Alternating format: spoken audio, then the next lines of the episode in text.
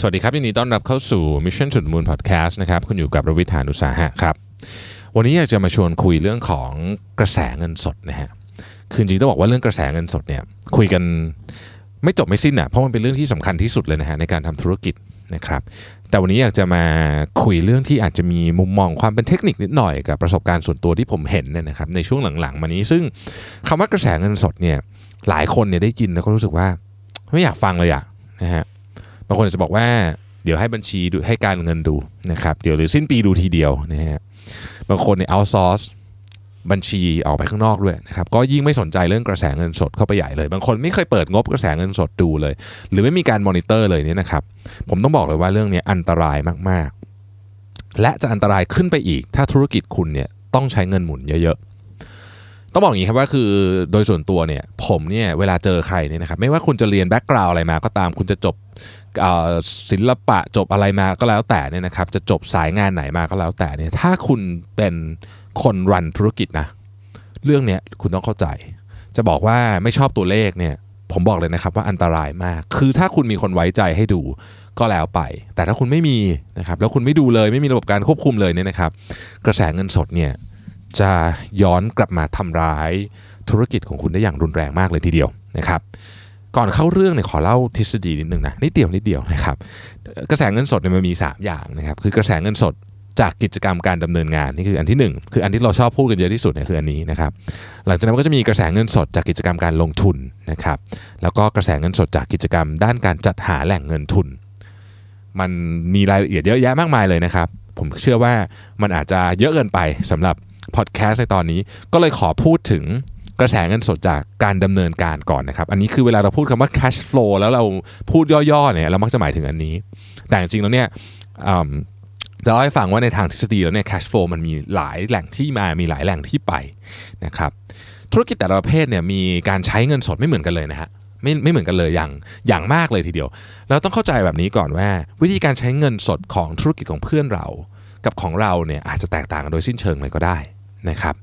ทำไมมันถึงเป็นอย่างนั้นนะนะครับอะผมยกตัวอย่างกิจการที่เราเห็นกันทุกวันนะครับ ร้านอาหาร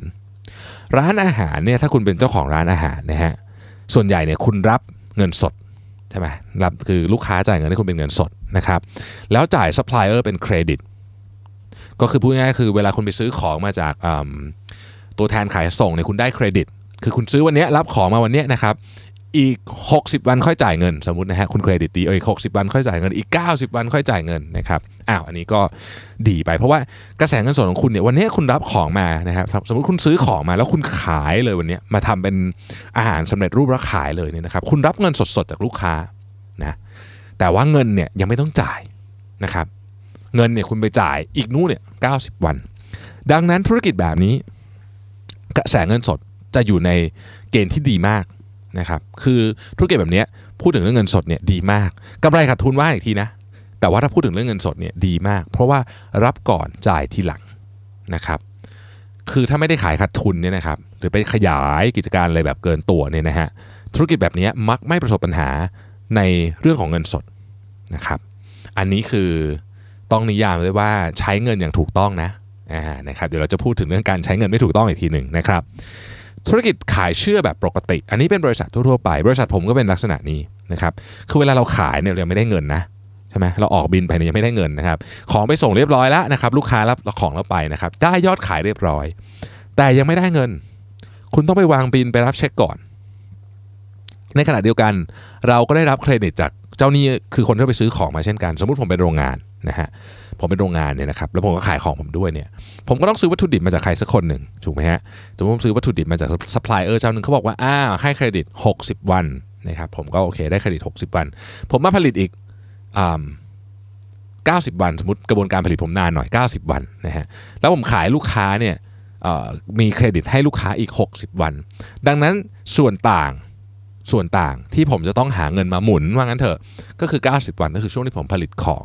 ก่อนที่มันจะถูกขายได้นั่นเองนี่ต้องตีต่างว่ารับของปุ๊บแล้วก็ผลิตเสร็จปุ๊บนะ90 วันปุ๊บแล้วก็ขายได้เลยนะครับดังนั้นเนี่ยอันนี้ก็จะเป็นการธุรกิจที่เริ่มใช้เงินเยอะละนะฮะเพราะคุณต้องมีเงินหมุน มันมีเขาเรียกว่ามี mismatch ระหว่างฝั่งที่เป็นลูกหนี้กับฝั่งที่เป็นเจ้าหนี้นะครับพอนึกภาพออกอันนี้เป็นเป็นเอ่อเป็นธุรกิจปกตินะฮะอันนี้เป็นเป็นธรรมดาก็จะเป็นธุรกิจแบบนี้นะครับ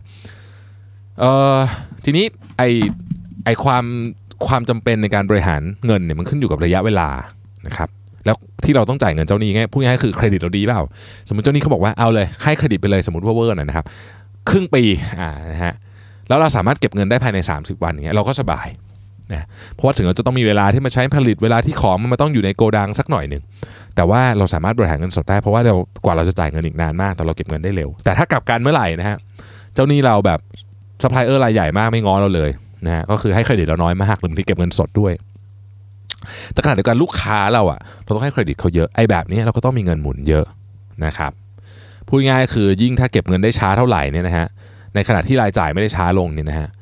เราก็ต้องการเงินเข้ามาหล่อเลี้ยงบริษัทมากขึ้นนะครับ แบบสุดท้ายนะมันมีธุรกิจที่พิเศษไปอีกแบบหนึ่งคือธุรกิจที่ลูกค้าเนี่ยเครดิตยาวมากๆนะครับ งานประเภทนี้เราจะเห็นนะฮะ ในงานประเภทที่เป็นโครงการขนาดใหญ่ๆนะครับหรืองานราชการบางประเภทนะครับคือลูกค้าเนี่ยเครดิตจะยาวมากนะฮะจะแบบโอ้โห เครดิตยาวมากนี่ผมเคยเห็นเคยเห็นกันหลักปีหนึ่งก็มีเนาะดังนั้นธุรกิจแนวนี้เนี่ยถ้าเกิดสายป่านไม่ยาวเงินกู้ธนาคารไม่มีเนี่ยนะครับเหนื่อยมากๆเนี่ยอันนี้เรามองได้มิติของการขายของเพียงอย่างเดียวนะครับ ซึ่งเป็นมิติเดียวเท่านั้นนะฮะอันนี้ไม่นับมิติของเรื่องการลงทุนการกู้ยืมอะไรพวกเนี้ยถ้าพอถ้าพูดแล้วจะยาวมากนะครับ เอานี่ขายของวิธีเดียว นะฮะมันมีบางธุรกิจที่พิเศษไปอีก เช่น ธุรกิจบางธุรกิจที่ทุ่มเงินมหาศาลเนี่ยเรายินยอมจะขาดทุนนะเช่น ธุรกิจอีคอมเมิร์ซใหญ่ๆในบ้านเราเนี่ยสู้กันเนี่ยใช้เงินแบบอัดเข้าไปนะฮะใครเงินน้อยเนี่ยจบเกมก่อนแน่นอนนะครับเรื่องกระแสเงินสดเรื่อง cash flow เนี่ยผมเคยได้มีโอกาสคุยกับนักธุรกิจท่านหนึ่งเป็นนักธุรกิจแบบ รุ่นใหญ่ของประเทศไทยเลยท่านสอนผมเรื่องนี้บอกว่าไม่ต้องไม่ต้องสนใจอะไรเยอะ เวลาทำธุรกิจเนี่ยโฟกัสโฟกัสเรื่อง cash flow ให้ดีนะฮะท่านสอนผม 3 เรื่องนะครับ เรื่องที่ 1 ธุรกิจขาดทุนยังอยู่ได้ แต่ธุรกิจขาดเงินสดอยู่ไม่ได้ เคยได้ยินคำว่าขายดีจนเจ๊งไหมฮะเนี่ยมันจะมาจากแบบนี้เราขายของได้เยอะมากเลย เราดีใจมากเลย แต่เราไม่ได้ดูเงินสดวันหนึ่งเงินหมด ธุรกิจคุณอาจจะกำไรนะฮะในบัญชี แต่ คุณไปต่อไม่ได้ ธุรกิจบางธุรกิจขาดทุน แต่ไปต่อได้เพราะเขาบริหารกระแสเงินสดได้ ธุรกิจขาดทุนไม่ได้แปลว่าเจ๊งแต่ธุรกิจที่ cash flow ไม่มีเนี่ยเจ๊งนะครับ ข้อที่2เนี่ยมีธุรกิจมากมายเลยที่เป็นธุรกิจที่ดีมากๆกำไรด้วยกำไรเยอะด้วยนะครับ แต่ต้องเจ๊งไปเพราะว่าบริหารกระแสเงินสดไม่เป็นนะครับ อันเนี้ยท่านผู้ใหญ่ท่านนี้สอนผมมาว่าเขาเห็นตัวอย่างแบบนี้มานับไม่ถ้วนเลยนะฮะแล้วมันเป็นเรื่องที่น่าเสียดายมากๆ อันที่3นะครับ ถ้าทั้งวันไม่ได้ดูตัวเลขอะไรเลยนะครับ ขอให้ดูกระแสเงินสดแค่อย่างเดียวก็ยังดี นี่คือคำสอน 3 อย่างที่ผมยึดถือมาก ๆ ในชีวิตเลยนะฮะกระแสเงินสดเนี่ยเป็นเรื่องที่สำคัญมาก เรามักเปรียบเสมือนเอ่อเปรียบมันเสมือนกับว่าเป็นเส้นเลือดใหญ่สำหรับการทำธุรกิจเลยทีเดียว แล้วทำไมถึงเป็นแบบนั้นนะครับอ่าถ้าเราไม่มีเงินสดจ่ายเจ้าหนี้ หรือจ่ายเจ้าหนี้ช้าเนี่ยความน่าเชื่อถือจะลดลงอย่างมหาศาล ถ้าเราไม่มีเงินสดจ่ายเงินเดือนพนักงาน อันนี้โอ้โหขวัญกำลังใจกระเจิงนะครับถ้าเราไม่มีเงินสดจ่ายธนาคารเนี่ยเครดิตก็เสียเราก็อาจจะถึงขั้นฟ้องลงฟ้องร้องกันได้นะครับความน่าเชื่อถือเครดิต และขวัญกำลังใจ 3 อย่างเนี้ยเป็นของที่ใช้เวลานานมากกว่าจะสร้างได้ แต่สามารถถูกทำลายได้ในระยะเวลาอันรวดเร็ว นี่จึงเป็นสาเหตุนะครับที่ทำให้กระแสเงินสดมีความสำคัญมากๆ อย่างที่บอกไปข้างต้นนะฮะบริษัทเราขาดทุนเนี่ยเรายังพออยู่ได้นะแต่บริษัทเราขาดเงินสดเราอยู่ไม่ได้ นะผมคิดว่าข้อนี้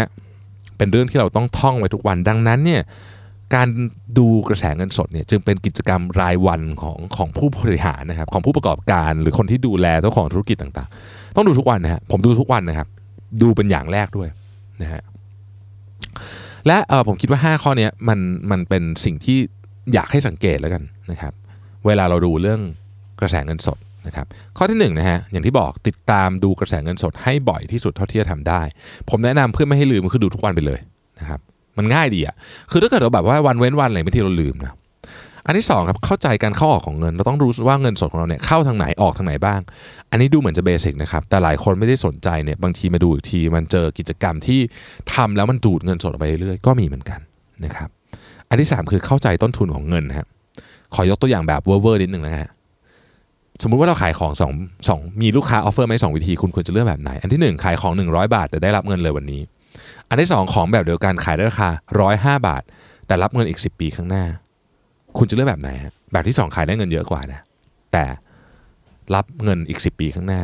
ผมเชื่อทุกคนเลือกแบบที่1นะฮะนี่คือที่มาของคำว่าต้นทุนทางการเงินนั่นเองนะครับอันที่4ครับเบสิกเหมือนกัน แต่ ถ้าไม่ทำอันตรายมาก ต้องแยกเงินส่วนตัวกับเงินของกิจการอย่างเด็ดขาด อันนี้เรื่องใหญ่สุดๆนะฮะถ้ามีการปนกันปุ๊บเนี่ยหยิบเงินกิจการไปใช้ก่อนแล้วค่อยมาเคลียร์ทีหลังเนี่ยนะครับการกระทำแบบนี้เนี่ยถือว่าผิดวินัยทางการเงินอย่างร้ายแรงนะแล้วก็อาจจะทำให้ขาดกระแสเงินสดได้ในวันข้างหน้านะครับ อันที่ห้านะครับต้องเตรียมเงินสำรองไว้เสมอนะฮะไอ้เงินสำรองเนี่ยนะครับ อย่าคิดว่าเดี๋ยวใช้แล้วค่อยหานะเดี๋ยวจะใช้แล้วค่อยไม่เป็นไรเดี๋ยวก็ไว้ก่อนเนะเดี๋ยวไว้วันหนึ่งจะใช้เดี๋ยวค่อยเริ่มหา เพราะไอ้ตอนที่ใช้แล้วค่อยหาเนี่ยมันนักจะไม่ทันครับไม่ทันการ หรือถ้าหาได้คุณก็ต้นทุนแพงมาก คนทำธุรกิจต้องเตรียมแหล่งเงินไว้ ตั้งแต่ตอนที่ยังไม่จำเป็นต้องใช้มากนี่แหละนะครับ อาทิปรึกษาธนาคารเพื่อเตรียมวงเงินสินเชื่อนะฮะเลือกธนาคารที่มีทั้งบริการด้านการเงินและบริการด้านข้อมูลความรู้นะครับและเครือข่ายธุรกิจด้วยเพื่อ นอกจากหาเงินแล้วยังหาเครือข่ายทางธุรกิจสร้างโอกาสเพิ่มเติมไปด้วยนะครับ ขอย้ำอีกครั้งหนึ่งนะครับว่าไอ้เรื่องกระแสเงินสดเนี่ยเป็นเรื่องที่แบบซีเรียสที่สุดอะนะเส้นเลือดใหญ่อะคุณ เวลาถูกตัดอะแป๊บเดียวตายนะครับ ถูกไหมฮะเส้นเลือดใหญ่เนี่ยโดนถูกตัดปุ๊บตัดแขนตัดขาบางทียังรอดนะฮะแต่คุณจิ้มไปเส้นเลือดใหญ่ปุ๊บแล้วไม่ทำอะไรกับมันเนี่ยแป๊บเดียวตายเลือดออกหมดตัวนะครับ ขาดเมื่อไหร่สาหัสสาหัสแน่นอน หรือไม่ก็อาจจะตายนะครับ เราเคยได้ยินคำว่า cash is king ใช่ไหมฮะ จริง ๆ มันมาจากประโยคนี้นะฮะ revenue is vanity profit is sanity but cash is king นะครับรายได้คือความภาคภูมิใจกำไรคือความปกติทางจิตใจ และเงินสุดเงินสดคือทุกสิ่งทุกอย่าง นะครับขอบคุณผู้สนับสนุนใจดีของเราอย่างเพลินเพลินบายกรุงศรีกูรู เรื่องเงินเรื่องง่ายอ่านได้เพลินเพลินที่กรุงศรี .com นะครับในเว็บไม่ได้มีแค่เรื่องการเงินที่เข้าใจง่ายอย่างเดียวนะครับ ยังมีเรื่องไลฟ์สไตล์เรื่องธุรกิจ เรื่องอินโนเวชันอะไรต่างๆ มากมายที่น่าสนใจรวมไว้ด้วยนะครับ